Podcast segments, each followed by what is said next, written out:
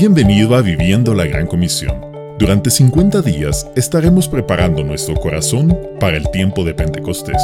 Escucha este devocional para tu vida de parte de la Coordinadora Regional de Misiones Nazarenas Internacionales, Ruth Bravo.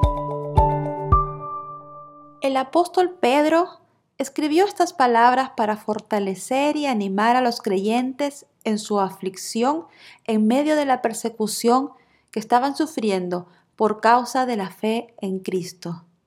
Les hace presente que ellos son el pueblo especial, a quienes Dios el Padre había escogido anteriormente conforme a su propósito, para participar de un plan perfecto.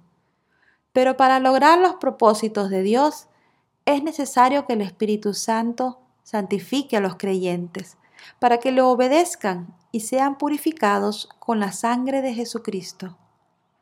¿Se puede hacer la voluntad de Dios aún en medio de las tribulaciones? Los hijos de Dios estarán sujetos a sufrimientos, pero por la gracia y el poder de Dios pueden permanecer firmes y ser obedientes.